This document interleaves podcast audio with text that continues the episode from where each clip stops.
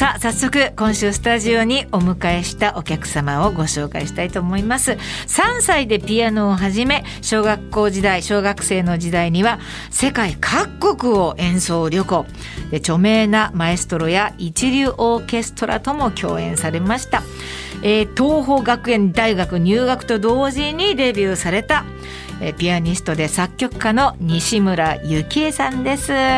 ようこそお越しくださいました。はじめまして。よろしくお願いします。よろしくお願いします。えー、今年はデビュー35周年というアニバーサリーイヤーということでおめでとうございます。ありがとうございます。もうあっという間でした。ね、はい、35周年ってすごいですね。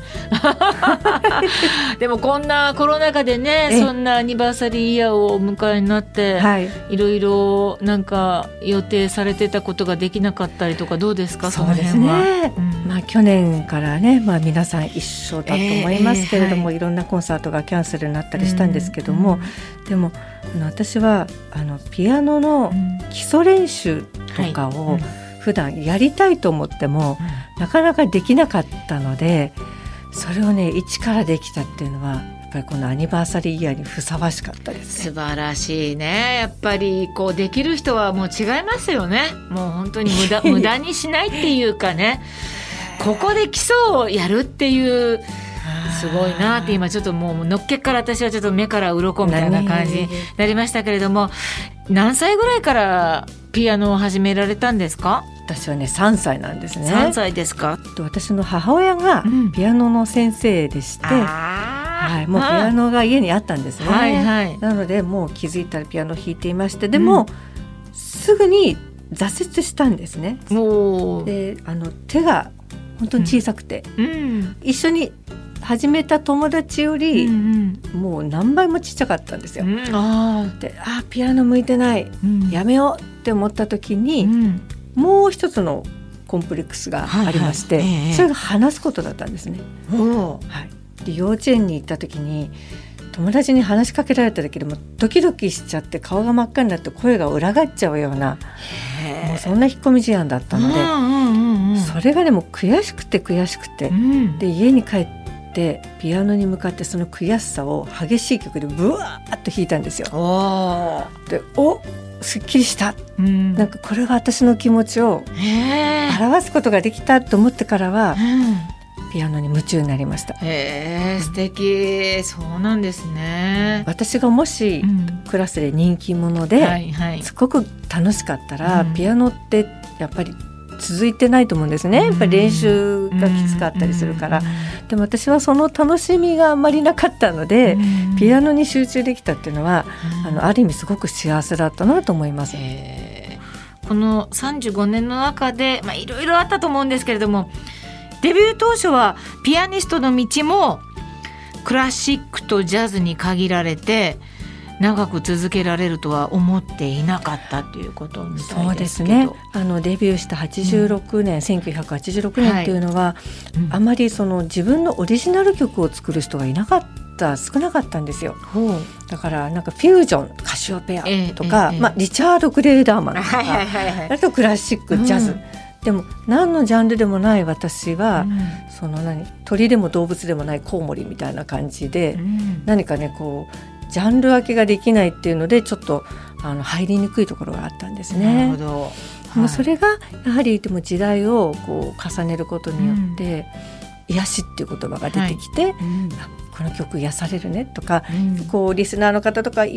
言っていただいて助けてもらってなんか続くことができた感じでしたね。はい、お仕事的には何か劇中歌を手掛けられたというそうですね。ってますけど、はい、91年ですけれども、はい、あのちょうど今から30年前ですね。101回目のプロポーズという、はい、あのドラマの音楽を、えあの劇中の全部作らせていただいたんですね。うんでそれはあの、まあ、ショパンの「別れの曲」っていう曲をアレンジしたり、はい、あと主演の浅野敦子さんと武田鉄矢さんがお話しなさってるところの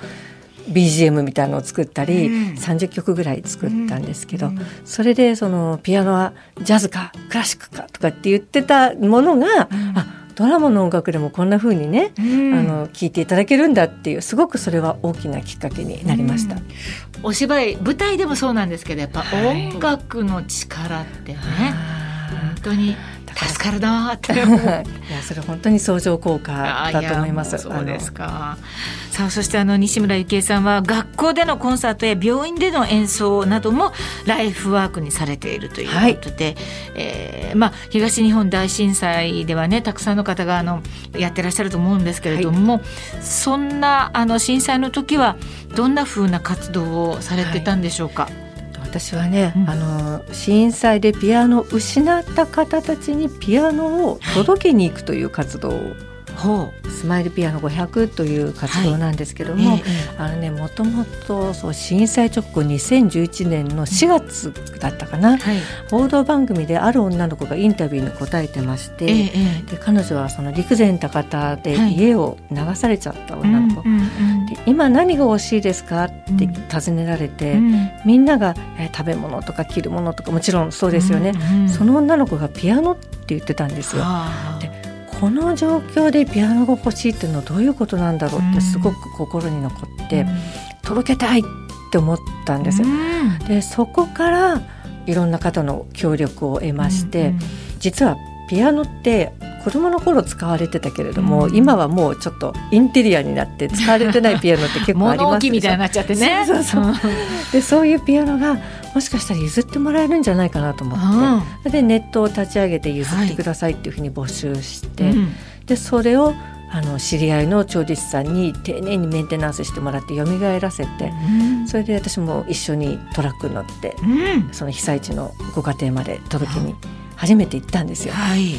そしたらものすごくやっぱそのピアノの音色でこれだけ皆さんが喜んでくださり涙を流してくださるのかっていうのが、うん、もう私もそこの場に行った時にすごく心動かされて、うん、えじゃあまた次も届けに行くねって、うん、それがずっと続いて、はい、今62台届けに行きました。素晴らしい、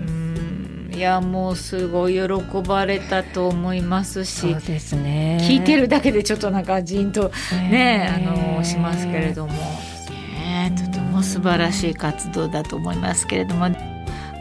初めに、うん、その陸前高田でピアノが欲しいって言ってた女の子は、はいうん結局保母さんになりたいっていう夢があった子だったんですね。うんはいはい、で保母さんになるためにはピアノの試験があるからっていうので、ね。うん、買ってもらって2週間で被災したって。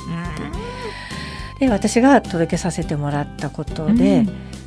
頑張って保母さんになって、うん、あ素晴らしい、はい、何が私また感動したかってね、彼女はねその陸前高田で